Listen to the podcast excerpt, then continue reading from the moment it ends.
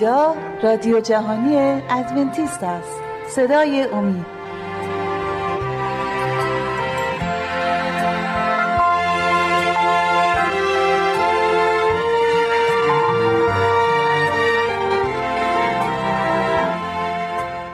با عرض سلام خدمت شما بینندگان و شنوندگان برنامه صدای امید. از شما دعوت می‌کنم نیم ساعت پیش رو رو با ما همراه باشید. سلام. سلام شهباز. خوشحالم که برنامه امروز رو با هم اجرا می‌کنیم. جواز در برنامه امروز و احتمالا چند برنامه آینده رو می‌خوایم راجع به یک موضوع بسیار بسیار مهم صحبت بکنیم. در ارتباط با این موضوع هرگز ما در برنامه همون گفتگویی نداشتیم. این موضوع که البته به اون اشاره خواهم کرد که چه هست موضوعی که کلیساهای دیگه هم روش بحث های فراوانی دارند موضوع بسیار پیچیده ای هست. اما اعتقاد ما ادونتیست ها قدری متفاوت هست از آنچه که کلیساهای دیگه تعلیم میدن. موضوع برنامه امروز ما تسلیس هست. طی بحثی که من و تو با هم پیشتر داشتیم خودتو اشاره کرده که ما تسلیس رو به اون معنی که سه هست ما حقیقتا نمی‌تونیم بپذیریم به اون شکل. البته خیلی خیلی دشوار هست. ما کلمه در فارسی معادل یا برای جایگزینی این کلمه نداریم. این تسلیس یک واژه عربی هست و حقیقتا نمی‌تونه اون مفهوم حقیقی رو برسونه. و در فارسی هم همونطور که اشاره کردم لغتی برای این نداریم که به کار ببریم متاسفانه. در زبان اصلی حالا پیشتر که میریم جلوتر که میریم به اون اشاره خواهیم داشت مفهوم رو به درستی میرسونه. نظر تو چه هست؟ البته این تسلیس که نام می‌بری خب در زبان انگلیسی بهش میگیم ترینیتی که پایه ترینیتی از به جمله سه یا ترایون گاد یعنی خدای سه سر میشه که به حال یک تاریخچه خیلی قدیمیه که از دینهای گذشته هم در این صحبت میشه. یعنی دینهایی که اصلا به مسیحیت ربطی نداره اشاره می‌کنن به خدای سگانه میگن. که این در تضاد با این عقیده هست که ما داریم که خدا یگانه است وحدانیت خدا رو ما بله. بهش اعتقاد خدا یگانه است. ولی خب در در در کتاب مقدس پدر پسر و روح القدس که نام برده شدن حالا صحبت می‌کنیم دقت می‌کنیم که درباره این سه شخصیت چه گفته هایی شده در کتاب مقدس که خب میگیم خیلی از مسیحا میگن همون ترینیتی یا تسلیس که به به زبان عربی که در فارسی هم استفاده میشه بله. نام برده شدن. و حالا نگاه کنیم ببینیم آیه ها چی میگن که شاید موضوع زر روشنتر شه برای بله البته ما همونطور که اشاره کردم بحث بسیار دشوار و پیچیده هست. به خصوص در میان هموطنهای ما عزیزانی که الان بیننده و شنونده این برنامه هستن ممکنه قدری براشون دشوار باشه این موضوع تسلیس. میگن شما چطور می‌تونید به سه خدا اعتقاد داشته باشید؟ به باور اونها وقتی که ما به تسلیس اشاره می‌کنیم یا تسلیس اقدس اونها ممکنه این گونه فکر بکنه که ما به سه خدا باور داریم. در صورتی که این گونه نیست. ما صریحا خود کتاب مقدس به این مسئله اشاره داره به روشنی که خدا یکتاست و به وحدانیت خدا تأکید می‌گذاره. البته به آیاتی اشاره خواهیم کرد. اجازه بده برای شروع من آیه رو از سفر تصنیه قرائت بکنم. اشاره کردم چند آیه رو در این ارتباط باید بهش بپردازیم. به سفر تصنیه میریم فصل شش. و ارز کنم که آیه چهار. میفرماید ای اسرائیل بشنو یهوه خدای ما یهوه واحد است. خب این لازم به توضیح اضافی نداره. خود خدا اینجا داره به قوم برگزیدش چی میگه؟ که خدا یا یهوه واحده. یک تاست. هیچ خدای دیگه ای وجود نداره.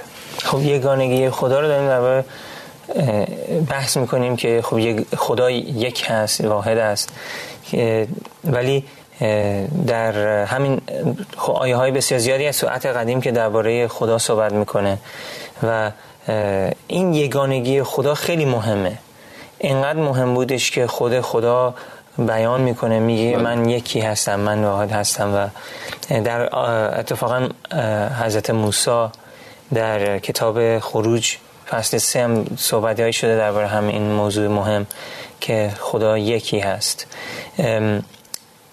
همونجوری که خود توضیح دادی چطور ما می‌تونیم بگیم سه تا؟ اگه خدا یکیه چطور ما می‌تونیم سه تا؟ خب این موضوع خیلی مشکله برای انسان. انسانی که به حال فانی هست. خیلی مشکلی که ما بتونیم اینو هم درکش کنیم. حالا مشکل تره که بتونیم بیانش کنیم. وقتی اینقدر اشکال هست که می‌خوایم درکش کنیم چجوری می‌خوایم بیانش کنیم؟ بله. یه حقیقتیه که به هر حال خداوند همون که داشتیم قبلا صحبت می‌کردیم این حقیقتی که درباره خدا یگانگی خدا که سه تا هست ولی یک گانه است. داشتیم درباره یک دریایی صحبت می‌کردیم دریایی که مثل دانش دنیا همه دانشی که خدا ما داده یک دریا باشه. ما یه قطره آب که برمیداریم اون چیزی که ما بهش دسترسی داریم درباره یگانگی خدا درباره حقیقتی که در خدا هست. اون یه قطره اون یک قطره هست در برابر دریای از دانشی که فقط خدا به اون بله. تسلط داره و در حقیقت دانش اتفاقا الهی هست اتفاقا برنامه امروز اون یه قطره ما داریم به یک چند هزار قسمتش کردیم داریم یه قسمت خیلی کوچیک خیلی کوچیکی داریم صحبت ریزی از اون بله. می‌خوایم اشاره بکنیم و ضمن این اشاره هم اشاره رو هم داشته باشیم که دانش ما بسیار من و خود شما در این زمینه اونقدر وسیع و گسترده نیست. هر آنچه که ما اینجا امروز و احتمالا در برنامه های آینده بیان می‌کنیم پیرامون این موضوع از خودمون نیست. تمام اینها رو آیاتی رو از کلام خدا از کتاب مقدس برمیگزینیم قرائت می‌کنیم و توضیحات مختصری رو اینجا ارائه میدیم. البته من چون هر در کلیسای ادونتیست هر سه ماه یک بار یک موضوع بحثی هست که در کلیسا روش بحث میشه و مطالعه میشه روزهای شنبه. این رو برای عزیزان عرض می‌کنم که بیشتر آشنایی پیدا بکنن. یک کتابچه چاپ میشه. و پیرامون موضوعات گوناگون هر سه ماه بحث و مطالعه روش انجام میشه. سه ماه اول سال 2012 پیرامون شناخت خدا هست و چگونه می‌تونیم خدا رو بشناسیم. البته باز هم لازم اشاره بکنیم دانش ما بسیار بسیار اندک هست که به اون ذات و اون واقعیت خدا پی ببریم. ولی به حال تا اونجا که خدا به ما اجازه داده از طریق کلامش به این موضوع می‌پردازیم. من اگر اجازه بدی یک موضوع از اینجا یادداشت کردم. لازم می‌دونم این رو اینجا قرائت بکنم. دو سه خطی است اگر اجازه بدی. قبل از اینکه به بحثمون بپردازیم میگه خدا در تصنیه همونطور که قرائت کردم بشنو اسرائیل. خداوند خدای ما خدای یکتاست واحده. حالا یه آیه دیگه هست در کتاب پیدایش فصل دو آیه 24 اون رو هم قرائت می‌کنم. بعد این دو رو با هم یک مقایسه می‌کنید کتاب پیدایش فصل دو آیه 24 از این سبب مرد پدر و مادر خود را ترک کرده با زن خیش خواهد پیوست و یک تن خواهند بود. این یک تنی که اینجا استفاده می‌کنه و در آیه چهار فصل شش تصنیه راجب یک تن یک تن واحد صحبت می‌کنه در کلمه ابری که برای این استفاده شده خیلی جالب هست که اینو بهش بپردازیم. یعنی زبان اصلی. میگه ایخاد. این کلمه ایخاد برای وحدانیت خدا به کار گرفته شده و همین کلمه در این برای یک یک بودن زن و مرد. یک زن و مرد وقتی که با هم ازدواج می‌کنن میگه یک میشه. در اینجا هم همون کلمه به کار برده میشه. در حقیقت به معنی یک ریاضی نیست که ما ازش استفاده می‌کنیم. و در حقیقت ما معادلی برای این کلمه زبان اصلی نداریم. در لاقل در فارسی نداریم. فکر نمی کنم در زبانهای دیگه هم بشه به راحتی معادلی یا مترادفی برای این کلمه پیدا کرد. پس می‌بینیم که از یکی که اینجا استفاده می‌کنه یک کلمه ویژه‌ای رو به کار می‌بره. یک واژه‌ای هست که با یکی که عدد یکی که در ما در علم ریاضی ریاضیات استفاده می‌کنیم قدری متفاوت هست. تو چه نظری؟ البته همین ایخاد می‌بینیم که وقتی که استفاده میشه همیشه درباره خدا استفاده شده. اینجا می‌بینیم که درباره زن و شوهر که با هم دیگه پیوند می‌خورن و میشن یکی بله. میشن. اینجا می‌بینیم که این یک یک این ایخاد معنایی داره که همونجوری که خودت گفتی که نمره یک در ریاضیات استفاده میشه نیست. چون که داریم نشون میدیم دو نفر میشن یک نفر. بله. یک اتحادی رو نشون میده یک پیوندی بین دو نفره. و می‌بینی یک اتحاد ویژه هست خیلی خاص و, و, و معنی اصلی ایخاد حتی در انگلیسی هم نمی‌تونیم اون معنی واقعی که بله. ایخاد هست رو بیان کنیم. پس می‌بینیم که خصوصیت خودشو داره. از یک نمره یکی که در ریاضی به اون شباهت نداره. و ما می‌بینیم که همون اتحادی که بین پدر پسر و روح قدس در آسمان می‌بینیم اینجا با این جمله ایخاد اینجا بله. به ما نشون داده شده. درسته. همینطور. خب. ارز کنم من به مسئله الوهیت مسیح قرار میریم. چرا که اجزای این تسلیش چه کسانی هستند؟ پدر هست همون خدای واحد و یکتا. عیسی مسیح هست که پسر نامیده میشه اینجا. خدای پدر و پسر و روح القدس. حالا به ببینید در بخشی از عهد جدید به جای این تسلیس در حقیقت میاد یک کلمه دیگه هم استفاده می‌کنه. الوهیت هست. یا در انگلیسی بهش چی میگیم؟ Godhead. می‌بینیم باز این قدری متفاوت هست.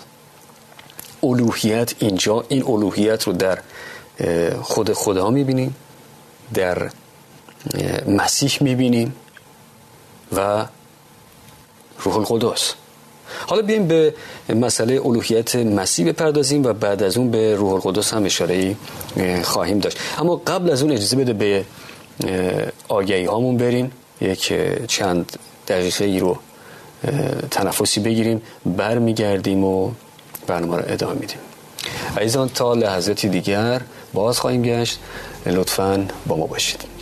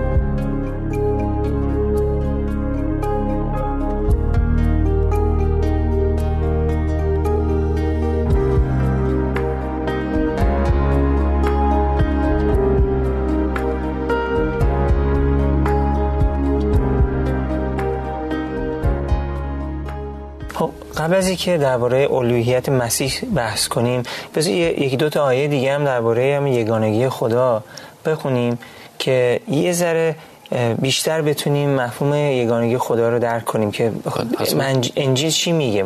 کتاب مقدس. آیه هستش در خروج سه. آیه های 13 14 و 15 اگه نوت کنیم اونا رو بخونیم برای ما. بله. سفر خروج فصل سه. از آیه 13 فرمودین. 13 تا 15 بله. موسا به خدا گفت اینک چون من نزد بنی اسرائیل برسم و بدیشان گویم خدای پدران شما مرا نزد شما فرستاده است و از من بپرسند که نام او چیست بدیشان چه گویم؟ خدا به موسی گفت هستم آنکه هستم. و گفت به بنی اسرائیل چنین بگو. هستم مرا نزد شما فرستاد. و در اون زبان اصلی احیه اینجا از این کلمه استفاده می‌کنه. که ترجمهش میشه هستم مرا نزد شما فرستاد. و خدا در اینجا آیه پانزده. و خدا باز به موسی گفت به بنی اسرائیل چنین بگو. یهوه خدای پدران شما خدای ابراهیم و خدای اسحاق و خدای یعقوب مرا نزد شما فرستاده. این است نام من تا ابدالآباد و این است یادگاری من نسلا بعد نسل. آمین. خب ببین اتفاقا چه نامی ما می‌تونیم بذاریم برای خدا؟ بگیم این اسم خداست. چون خدا دیگه از اسمم بالاتره. خب اینجا خدا به موسی میگه بگو هستم تو رو بله. فرستاده. چه انسانی هست که می‌تونه همچین حرفی بزنه؟ بگه من هستم. خیلی هستن ادعا می‌کنن که هستن و یه, یه, کاری هستن و مقام بالایی دارن. ولی بالاترین مقام روی زمین چیزی, چیزی نیست در مقایسه با مقام الهی یهوه و این نامی که خودش بیان می‌کنه میگه این نام من هستم. قدری ممکنه این عنوان عجیب به نظر برسه. ما که خب سالهاست مطالعه می‌کنیم و برای ما عادی شده اما بیننده یا شنونده ای که برای بار اول این رو میشنوه یا می‌خونه که میگه هستم که نشد اسم این چه عنوانی این چه نامی هست. ولی اینجا واقعا اسمی به کار نمی‌بره. این اسم نیست این عنوان نیست. این هستم می‌خواد اون حقیقت خودش رو نشون بده. هستم یعنی چی؟ هستم. یعنی بودم. خواهم بود. یعنی از ازل تا به ابد. اینطور نیست؟ بله. خود مسیح میگه میگه که که در عهد جدید میگه که خداوند همیشه بوده هست و خواهد بود. حضور خدا. اینجا حضور خودشو داره میگه. میگه من هستم. من واقعیت دارم.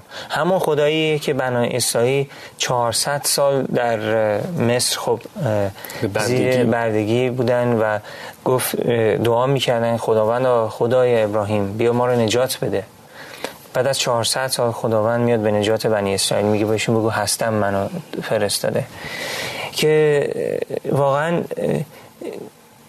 بزرگی خدا رو نشون میده که خداوند ما نمی‌تونیم درکش کنیم. یگانگی خدا رو نمی‌تونیم درک کنیم. خدا وقتی میگه من یگان, یگان خدا یگانه هستم باز دوباره میگه من خدا یگانه هستم. یه ذره دیگه بیشتر یه اطلاعات بیشتری به ما میده در راجع خودش.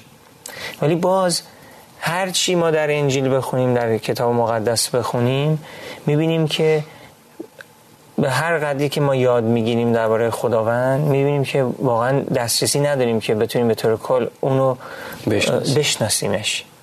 پس بنابراین بایستی در, در واقعا در برابر همچین گفته هایی که در انجیل هست ما زانو بزنیم خدا رو ستایشش کنیم. بله. عنوان این سری برنامه های ما که از امروز شروع شده و احتمالا چند برنامه آینده رو هم به اون خواهیم پرداخت هستن چشماندازی بر خدا هست. می‌خوایم ببینیم با مطالعه کلام خود او چطور می‌تونیم او رو بشناسیم. خداوند خودش رو به صورتهای گوناگون در کلامش به ما میشناسونه. البته این بدین معنی نیست که با مطالعه این چند آیه ما می‌تونیم به حقیقت وجود او پی ببریم و به درستی او رو بشناسیم. در حد اندکی که خدا به ما اجازه داده و اجازه خواهد داد می‌تونیم روی او شناختی پیدا بکنیم. می‌بینیم البته هر چقدر که من خودم بیشتر مطالعه می‌کنم درهای بیشتری برون باز میشه در جهت شناخت او. هر چقدر که بیشتر این کتاب رو ورق می‌زنم و مطالعه می‌کنم از بار قبلی که خوندم نورهای بیشتری به روی من میفته یعنی نور در حقیقت بر روی کلام خود او که مقدس هست میفته و من بهتر می‌تونم اون رو درک بکنم. با تمام این ناتوانایی هایی که داریم ما هر چقدر بیشتر مطالعه بکنیم کنکاش بکنیم جستجو بکنیم بیشتر خواهیم یافت. بله بله. اتفاقا عیسی مسیح در عهد جدید وقتی که با رؤسای بنی اسرائیل صحبت می‌کرد درباره ابراهیم صحبت می‌کرد و میگفتش که خب اونا, اونا می‌گفتن که ما ما از ابراهیم اومدیم.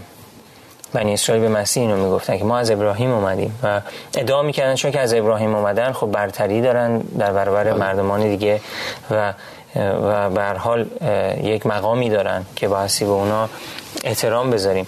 بعد عیسی مسیح بهشون برمیگرده میگه می‌دونین که من قبل از اینکه ابراهیم بود من بودم. هستم. من بعد آه میگه من هستم. قبل از بله. ابراهیم بود من هستم.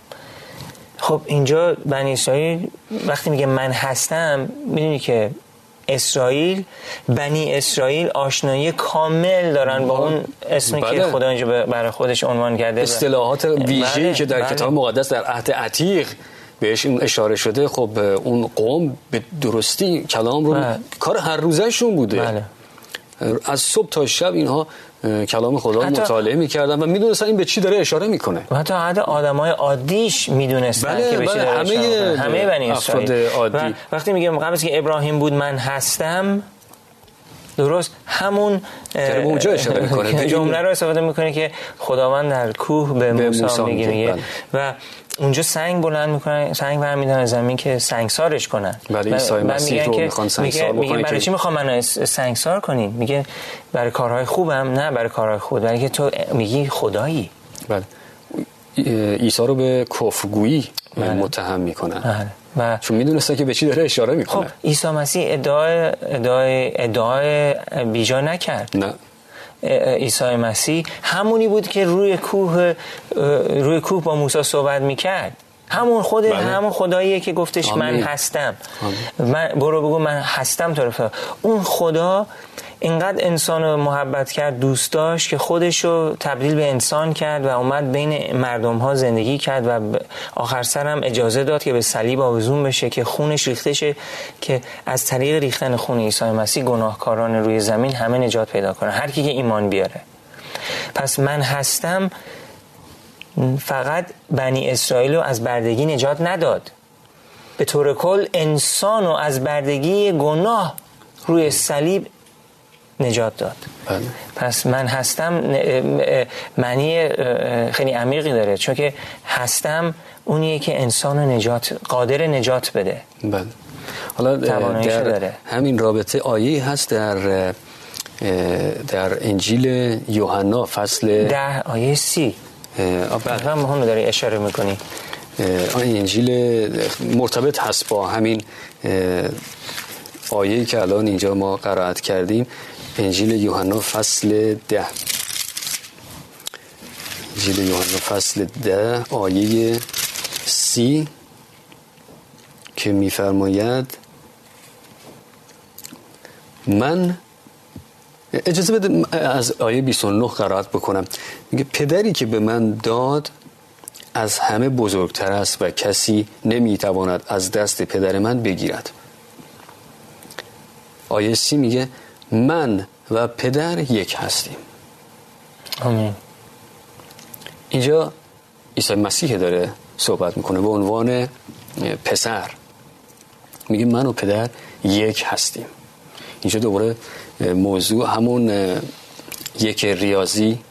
که در ریاضیات ما می‌خونیم نیست و به اون آشنایی داریم. اینجا در حقیقت همون ایخادی که در زبان عبری برای این موضوع استفاده شده. بله. یکی بودن. متاسفانه نتونستیم در این برنامه هم این موضوع رو به پایان برسونیم ولی در برنامه آینده به این مهم خواهیم پرداخت و از تو سپاسگزاری می‌کنم برای توضیحات خوبت.